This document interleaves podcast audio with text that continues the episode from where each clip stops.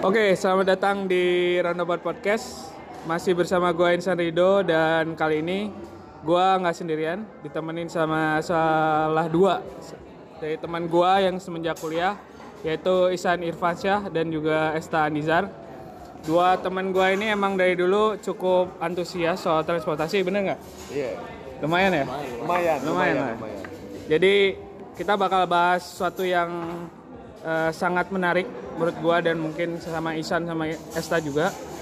Itu salah satu moda transportasi paling ngeselin dan paling bikin eh, gedek ya, yaitu angkutan umum. So stay tune ya.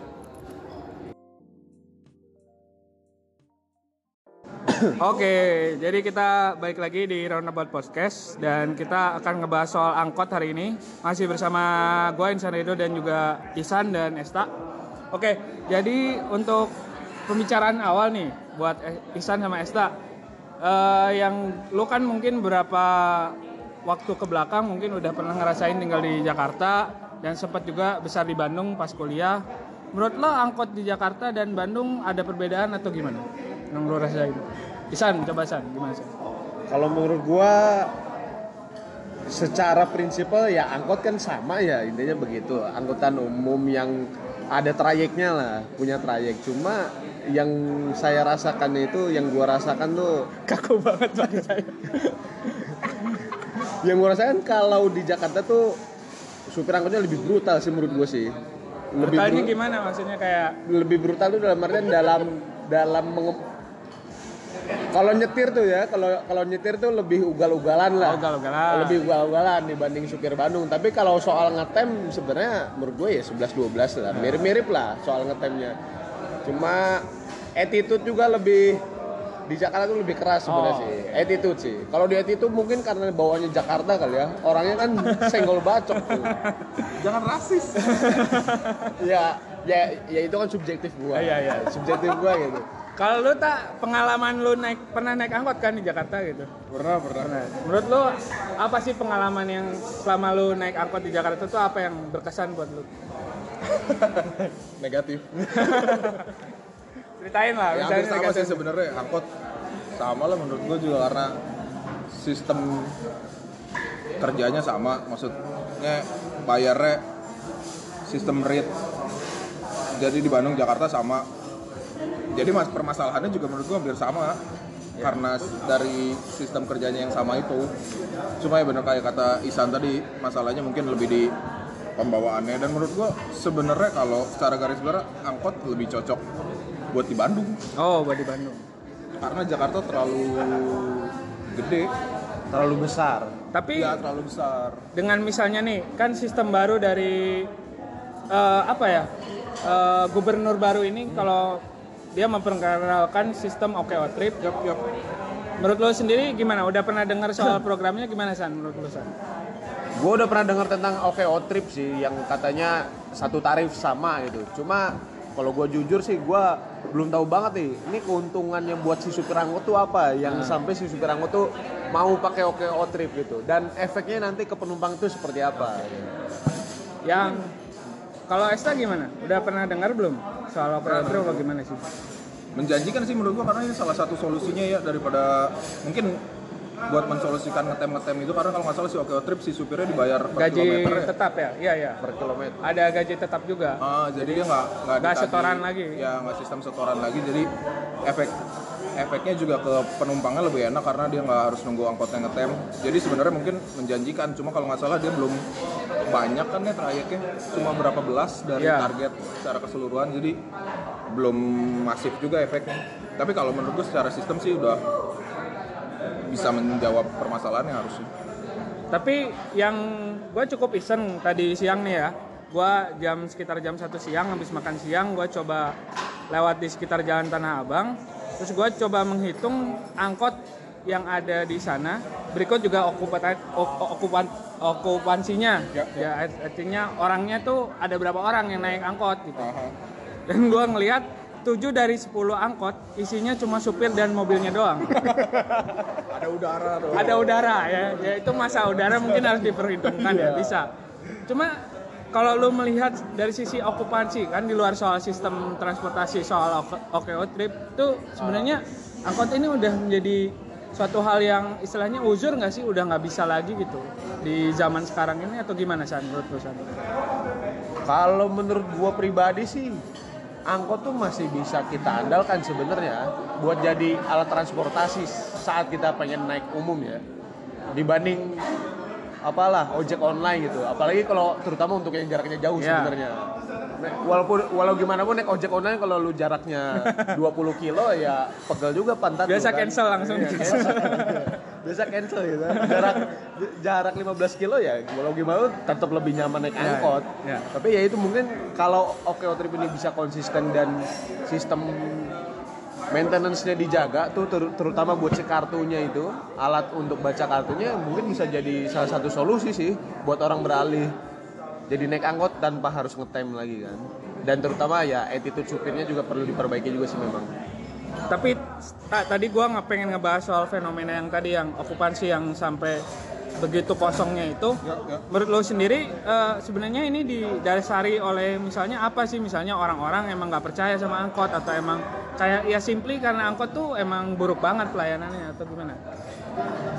Ya mungkin ada beberapa tangga apa sih brand branding Ya. kayak gitu ya angkot yang emang udah banyak udah jelek servisnya nggak memuaskan lah apalagi dibandingin sama ojek online sekarang terus ada lagi Transjakarta dan lain-lainnya mungkin dia kalah sih tapi kalau menurut gua terlepas dari servisnya itu jangkauan angkot itu yang paling masif maksudnya menyeluruh sampai ke daerah-daerah residensial yang nggak terjangkau sama Transjakarta sama alat transportasi lain menurut gua angkot masih bisa nyampe ke situ. ya? Jadi sebenarnya walaupun uzur dia dia cukup reliable dari segi jangkauannya karena paling jauh.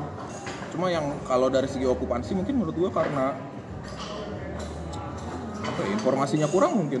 Karena Informasi kan maksudnya gimana? dari si OKO Trip ini. Oh, Jadi OKO uh, Trip. OKO Trip kan sistemnya uh, pakai tap Ya. nggak cashless. Ya. Enggak, thank you.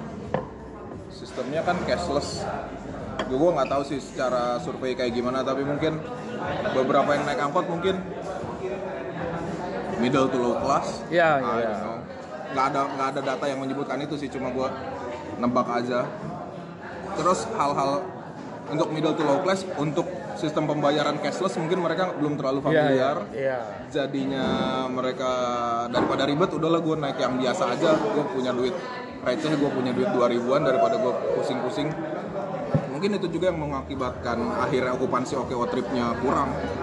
Dan mungkin penyebaran informasi OKO trip lebih banyak lewat sosial media dan Iya, lagi-lagi permasalahannya ya middle to low class nggak mungkin nggak terlalu mengakses banyak ya mengakses sosial media.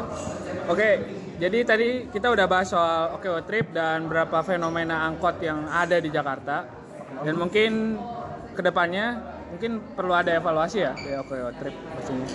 Dan di segmen selanjutnya kita akan membahas soal berapa fenomena fenomena lain di angkot. Terutama nanti kita mencoba refleksi sama kota lain, misalnya Isan yang pernah tinggal di Bogor dan tentunya gua dan Esta juga sempat lama di Bandung sehingga kita akan bah- bahas banyak itu soal angkot-angkot di kota lain. So stay tune. So ya, balik lagi bersama gua Insan Rido di Roundabout Podcast masih bareng Esta dan Ihsan. Jadi setelah tadi kita bahas soal OKO Trip dan angkot di Jakarta, kita bakal bahas angkot-angkot yang ada di kota lain, termasuk Bogor dan Bandung ya. Jadi sekarang pengen gua eh, tanyain ke Isan sebagai warga Bogor ya. KTP masih Bogor kan San? KTP-nya Bogor Masih Bogor ya. belum KTP dipindah belum pindah, belum pindah. baru mau pindah Jadi KTP udah banyak pengalaman Isan soal Bogor dan tahu kalau Bogor tuh salah satu kota yang dibanjiri oleh angkot. Menurut lo gimana prospek angkot di Bogor? Menurut gua kalau di Bogor angkot tuh masih masih digunakan banget lah, masih dibutuhkan banget kalau sama orang-orangnya menurut gua. Karena Bogor ya seperti orang tuh udah banyak tahu kota sejuta angkot tuh. Di mana-mana Bogor tuh pasti ada angkot tuh. Karena angkot itu di Bogor tuh lu Angkot menjang racing termasuk ya? termasuk mau lu dari angkot lu mau dari angkot jelek, angkot dangdut sampai ang- angkot yang yang super modif tuh ada semua di sana. Karena angkot di Bogor tuh menjangkau sampai daerah kecil. Jadi angkot di Bogor tuh warnanya tuh sama rata-rata kalau nggak hijau biru cuma warna bawahnya beda itu yang ngebedain karena bedanya itu berdasarkan rute. Oh iya, iya. Rute. Sama Jadi kayak di jadi da- Bandung juga ya. Iya, jadi da- berdasarkan apa lagi? Iya. Jadi da- daerah khusus tuh ada misal kalau gua dulu di Bogor tuh ada daerah namanya Barenang Siang atau ada Ciheule tuh ada tuh angkotnya khusus tuh. Cuma yang kekurangannya di Bogor tuh trayek angkotnya tuh pendek-pendek. Oh. Jadi orang misal mau pindah mau ke suatu tempat itu dia bisa jadi 2 sampai tiga kali ganti angkot karena trayeknya yang pendek-pendek. Selain menyulitkan ongkos mahal coy. karena lu makin banyak lu bayar uh, ongkos angkotnya. Oke, oke. Sedangkan waktu gua kuliah di Bandung kan trayeknya tuh jauh-jauh tuh kan. Nah, Oke, itu oke. lebih mendukung. Nyambung obrolan Isan tadi soal angkot di Bandung. Ini mungkin Esta juga sebagai orang yang masih KTP Bandung masih ya? Masih, masih Masih KTP Bandung. Jadi gua juga sama, masih KTP Bandung. Jadi sekarang mungkin berapa waktu ke belakang mungkin eh, kita masih menemukan banyak angkot juga di eh, Bandung.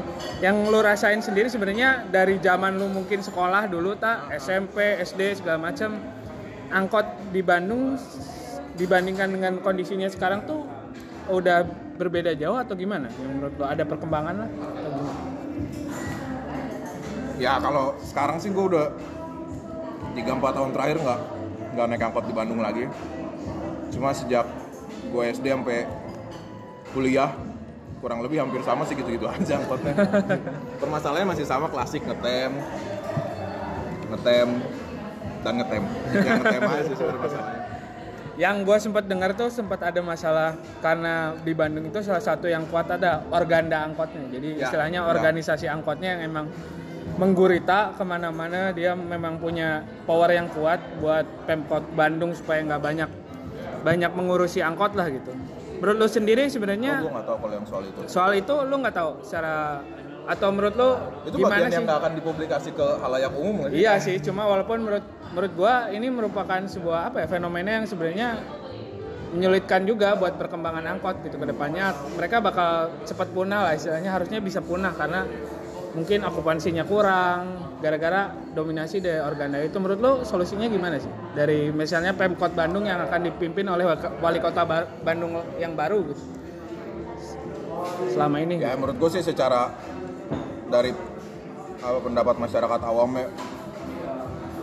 menurut gue angkot di Bandung cukup menjawab permasalahan transportasi karena dilihat dari luas area kota Bandung, terus besar jalan-jalan di Bandung, menurut gue angkot lebih bisa menjawab masalah itu daripada kita ganti moda transportasinya jadi bis yang gede-gede gitu. Sementara jalan di Bandung juga nggak terlalu sebesar itu kan maksudnya. Transmetro Bandung ada tuh cuma nggak jalan secara bagus juga tuh Transmetro Bandung.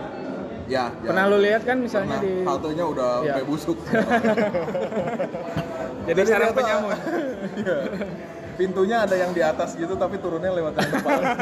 Bisa aja. nggak efektif ya Nggak efektif tapi ya menurut gua karena itu pertama angkot jangkauannya udah karena dia udah lama juga ya di beberapa kota termasuk Bandung. Dia salah satu angkutan ko- umum tertua jadi jangkauannya udah cukup menyeluruh ke seluruh kot, seluruh penjuru kota dan lagi eh ya itu nggak terlalu besar dibandingin bis jadi menurut gue sebenarnya kalau di manage dengan baik angkot sangat tepat untuk permasalahan di kota Bandung. Tapi soal permasalahan dari organda itu gue juga nggak tahu sih. Jadi gue nggak bisa jawab apa soal itu. Oke jadi kita udah sampai ke kesimpulan nih. Sebenarnya tadi kita udah ngebahas soal fenomena angkot di Jakarta yang sebenarnya nggak terlalu jauh kan dari kondisinya di Bogor dan di Bandung. Semacam nge- ngetem dan segala macam okupansinya kurang terus juga kita sempat ngebahas juga soal OKO Trip yang Isan sendiri sebagai orang yang mungkin antusias di soal transportasi nggak tahu secara detail OKO Trip itu apa. Dan juga menurut gua secara umum juga orang-orang masih belum kopi sebenarnya soal OKO Trip itu sebenarnya fungsinya apa sih? Apa yang mereka dapatkan dari itu gitu? Dari sisi supir angkot Dari sisi pengelola penumpang. angkot ya penumpang juga kan.